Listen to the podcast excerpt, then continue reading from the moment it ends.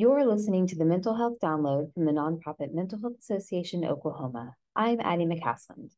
Today we're talking with John Haverfield, friend and client of Mental Health Association Oklahoma. John is a native Tulsan who attended Bishop Kelley High School and the University of Oklahoma. After college, John worked as a TV meteorologist for six years, including work at Channel 2 KJRH TV in Tulsa as the weekend morning meteorologist.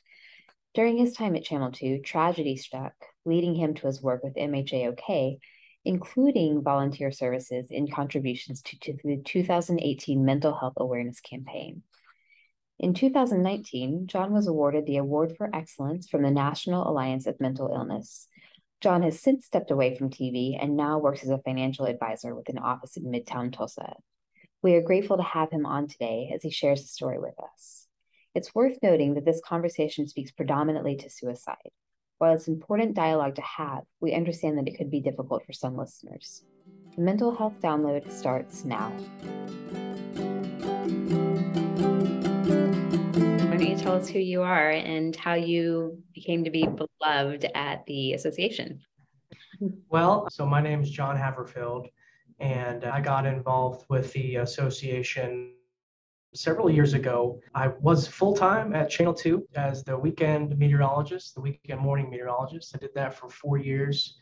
And I'm still doing that in a part time basis, kind of on a freelance basis, so to speak. But whenever I got connected with the association, I was doing weather for Channel 2 and worked with Matt Gleason, who works with all the media outlets as an outreach guy for the association and kind of just someone who who we knew at the station and was a good close contact for us. Mm-hmm. And I had reached out to him probably about well, probably about four or five years ago because I was just kind of lost and I needed someone to talk to that I knew had experience and was in that realm. And I wanted to connect with other people who had similar experience to me. So, um, I got in contact with Matt Gleason, who introduced me to Mental Health Association Oklahoma, and I met with everybody in the association, he kind of showed me around and just made me feel really, really welcome to be there. And I met some incredible people who were extremely friendly and, and welcoming to me and really wanted to kind of get my story. And uh, another reason why I reached out to Matt was to see if I could help in any way using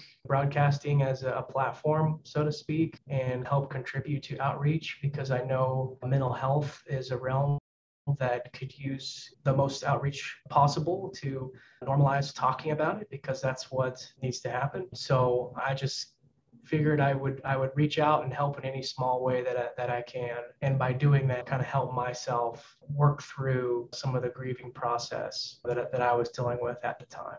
Yeah, just so for our listeners who don't know the story, and for myself who just knows a snippet of the story when I met you last week at the Channel 2 news station in Tulsa, mm-hmm. uh, what is it that you were experiencing? Yeah, so about seven years ago, I had lost my sister to suicide.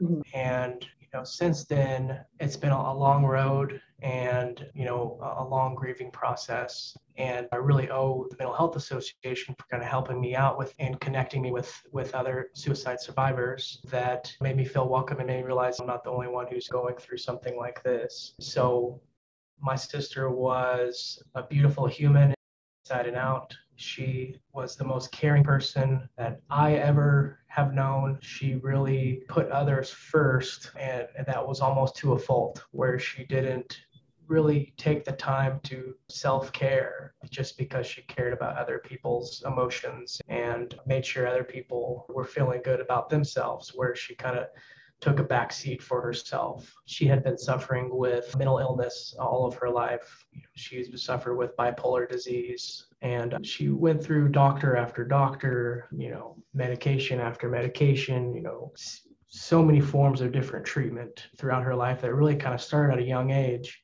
And so she was my only sibling. We're about six years apart. So she's six years older than me. So we we're kind of at different parts of our lives really through throughout our life because you know she's about six years older so you know she was in high school i was still in elementary school but you know i dealt with seeing that, you know, going through my childhood and watching her struggle and then, you know, watching my parents struggle through all of that, it, it was pretty tough. And for me as a kid, seeing all that and not knowing anything about mental health or mental illness, you know, I just, I always wonder what, you know, why can't she just be happy? You know, why is she acting like this? So, you know, as a child and growing up, I was always really confused. Um, and you know, as I got older, we realized what was happening, and she would have good days and bad days. We were great friends, and she kind of secluded herself off most of the time and didn't want other people to be troubled by her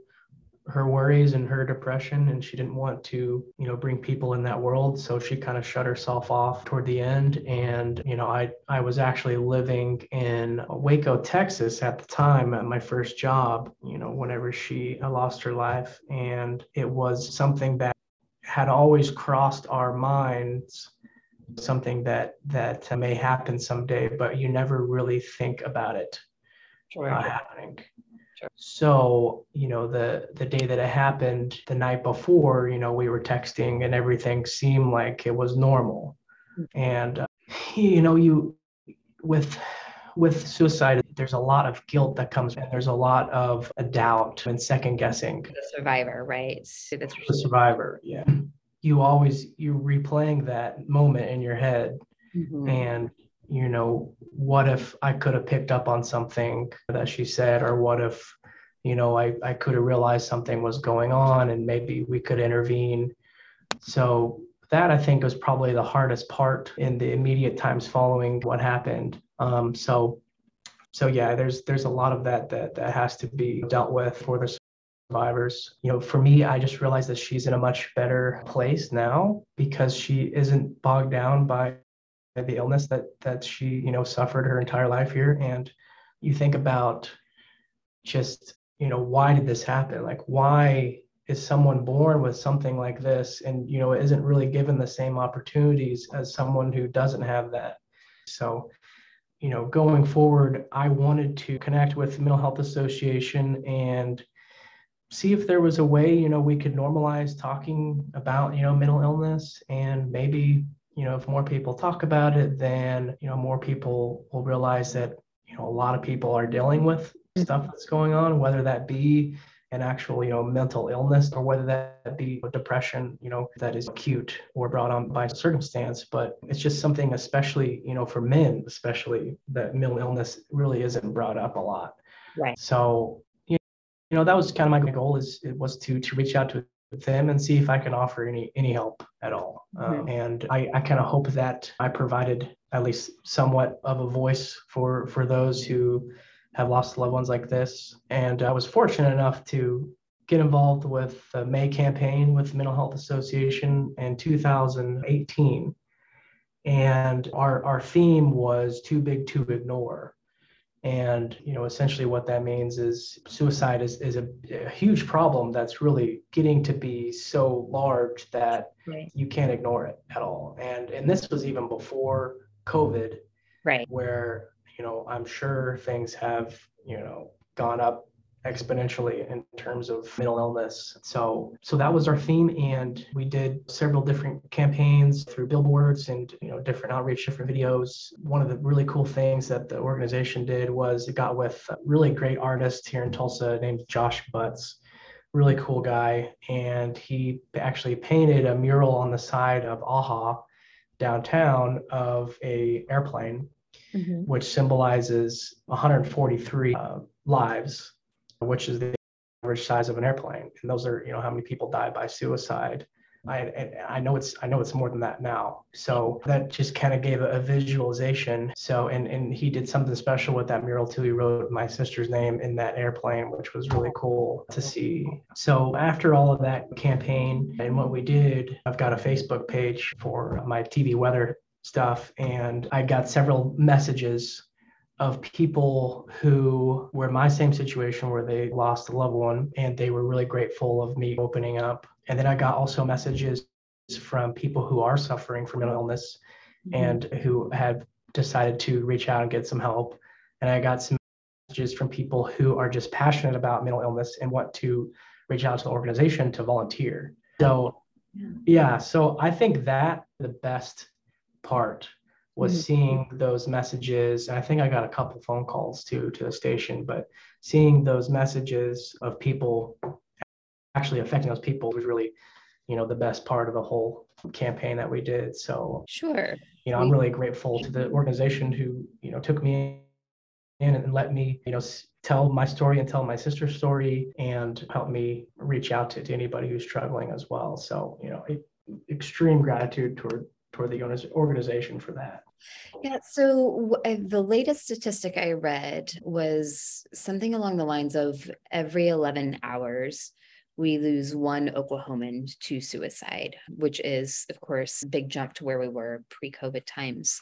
Mm-hmm. So, which tells me, you know, that more than one person who's going to hear this episode is probably experiencing some sort of suicide ideation or is close to somebody else who is. So, if you don't mind, and if you do, please let me know and I'll edit this out. But if you don't mind, can you talk about your experience like in those first few days and then and what the timeline was like for you as you started to move through the grieving process and understanding that it's different for everybody? Yeah, so I think the first reaction was just shock mm. because like I said, it's kind of in the back of our minds because we knew she suffered with mental illness her whole life and we knew that there's a possibility of this happening but we thought it, it wasn't to that point. So there was definitely an element of shock that you just can't believe what's what's happening. And i just wanted to be around you know family and friends and i wanted to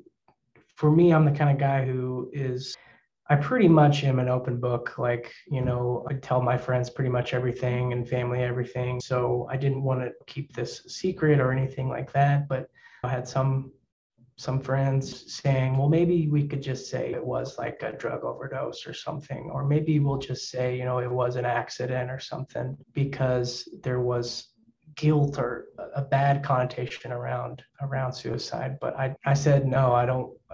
You know we need we need to tell the truth about about this because it may help other people. And that was for some reason my immediate mindset. Yeah. and you know i don't know why but for some reason i just didn't want to make up some story or something like that. So i, I feel like honesty is the best policy and, and the truth needs to be heard. And that's that's her story. And and i think there would be some good that would come out of telling her story. So i wanted to make sure that we tell it as as it happens. So yeah, what a great way to honor your sister too is to acknowledge the struggle that she had and be authentic about it. Absolutely. And she was extremely she had extreme strength to endure this dark cloud that was over her head her entire life that she just couldn't shake. And I mm-hmm. can't imagine going through life like that. She was a, a nurse so going back to what I mentioned earlier, she always put other people first and herself last. And that kind of went with her being a nurse because she was excellent caregiver because she could sympathize with people. She also did some volunteer work at the Tulsa Boys Home. Mm-hmm. She was active in that community. And I remember her, you know, telling me about that and, and just loving the, the, the work that she did with them because she could relate to some of the, the kids over there who were misunderstood or were suffering with mental illness too. So she she was extremely good at empathy. She could empathize with people and really care about other people's well-being of over her own. So I think ultimately it just got it just got to a point where um, you know she didn't want to she didn't want to end her life. She just wanted a different life Right. She she she never really wanted to end her life. She just she really prayed and hoped that she could someday get a different life. Yeah. You know, it, it, it was really hard in, in the in the immediate days. I'm a pretty religious person as well, so I turned to the church in in the, the weeks and months following, and you know I had a really good priest who you know was was very accepting and did a great job consoling us and he basically said that some things we just can't control. And because at the time I was suffering from a lot of guilt. Mm-hmm. Um, so realizing that sometimes things are just out of your control mm-hmm. uh, really helped me because I'm the kind of person who wants to be in control at all times. So realizing that some things you can't change and you can't control it was a big realization that I had after this. So I think that was one thing that came out of the grieving process too. Yeah. Yeah, there are so many things in life that are out of our control. To that end, though, grief can be a wonderful thing in that the act of processing grief can manifest in positive ways, such as, you know, like you're doing, getting out there and, and creating dialogue around the topics of both mental health struggles and, and suicide struggles as well, both for those who are experiencing ideation or attempt or complete suicide and in those survivors of those impacted by it as well. Good. Yeah, I think it is this is the same for survivors and for people who are dealing with mental illness or thoughts of suicide that once you start talking about it, you immediately feel better in yeah. some regard. You know, you may not feel all the way better, but you certainly feel a little bit better than before once you start talking about it. Yeah, just a little um, less heavy. Yeah, yeah, exactly. You get a little bit less weight off your back once you open up about it. So my advice to people who are who are grieving, you know, a similar situation to myself or somebody who, you know, is struggling with mental illness themselves, just talk about it. And I promise that you'll feel you will feel better than not talking about it. I guarantee that. Yeah. Uh, because your friends are going to be very accepting and even though you think they're not going to be i promise you they will be accepting and want to help you. So i think that that first step is always the hardest but man i'm, I'm telling you once you start talking about it then it just it becomes easier. Yeah. Did you utilize any of the support groups? Yeah so we got connected with uh, suicide survivors and it was really interesting to see and hear from people who had similar stories to myself. And in that same respect, too, on, on Facebook, I guess this there's a lot of negative connotation about social media, and there's a lot of negatives to social media. But one of the positives is it can be a facilitator to a community of people who have similar situations to yourself. So I connected with a lot of people on Facebook, just random people who had lost siblings you know, husband, wife kind of deal. And I got with them and connected with their stories. So another thing about talking about it is you realize that a lot of people have your similar story, mm-hmm. a ton of people. Mm-hmm. So, you know, you're definitely not alone as far as, you know, in, in your grief and suffering. And, and a lot of people have guilt just like you have guilt. So, you know, it was definitely refreshing and provided comfort for sure to know that there's thousands of people out there that are going through your same situation and they're living life and they're making the best out of it and they're trying to turn into, you know, to help other people. So, so that's that's always been my goal is is to turn a negative to a positive and share her story as as much as I can because I feel like that's what she would want me to do mm-hmm. because it, it needs to be talked about. So, yeah. Yeah. More dialogue, more concerted efforts to destigmatize mm-hmm. types of conversations for sure. So, right. Yeah. Yeah. Is there anything else that you would like us to know about your experience, about your sister's experience? You know, I just, I can't say enough to talk about you know the mental health association and how welcoming they've been and if you're like me and you want to find an avenue to contribute to the outreach get involved with mental health association volunteer. There's so many options and avenues to volunteer to help in the fight just get involved. But i think here in oklahoma we're really really blessed to have an organization like this that that provides so much outreach like this. And i think you know, we're definitely making progress. If you go back to just 20 years ago, you would not find the resources like we have today. You would not find as many people openly talking about it. Now it's kind of mainstream, it's in pop culture, it's in songs. People are talking about it and it needs to be talked about. And luckily now it's an issue that, you know, everybody can kind of get behind. And I think it's it's made huge strides just in the past 20 years. And hopefully as we get further on it'll continue to get normalized and we can get more funding for mental illness support. And that can take importance in allocation for government spending. I think that covid brought to light even more mental illness struggles and even added to to the problem. So i think now more than ever it's more important to to, to get involved because there i think covid made people either realize that they're struggling or contributed to the problem. So I think we've got a long way to go, but I think we're making some some really good strides. And here in Oklahoma, I think just with the organization has has touched so many lives. So you know, I'm grateful to to live in a state where you know something like this is around. So yeah, same.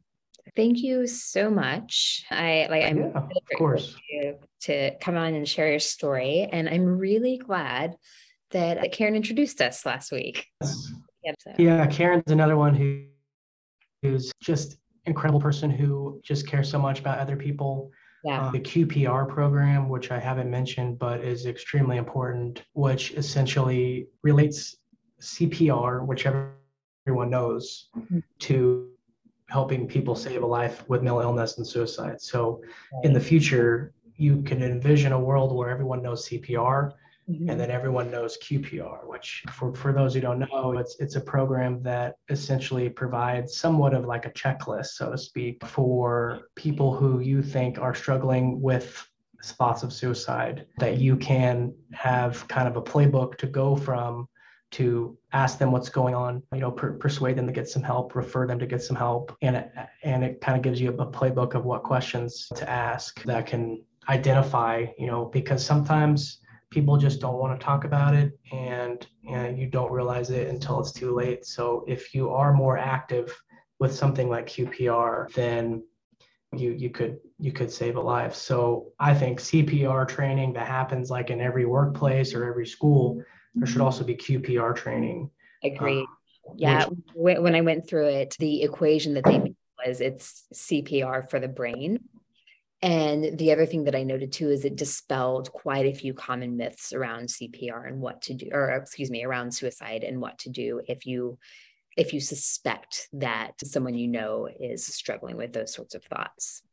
Um, yeah. It's really important, you know, because there are some pretty strongly held misconceptions about it. And I thought that was really important to identify those as well. For, so yeah, no, it's it's it's incredible what they're doing and, and Karen's such a you know integral part to that and you know teaching it to as many workplaces and schools and, and communities as possible because that in itself normalizes the talking about mental illness as well so you know anything that can that can get it to the forefront i think you know can can save lives. So yeah. Well, John, thank you so much. I appreciate you coming on and I'm excited to keep the dialogue going. Yeah, absolutely. I'm gra- glad to to have met you and and uh, thank you for having me on and, and having this conversation. And So I really appreciate it.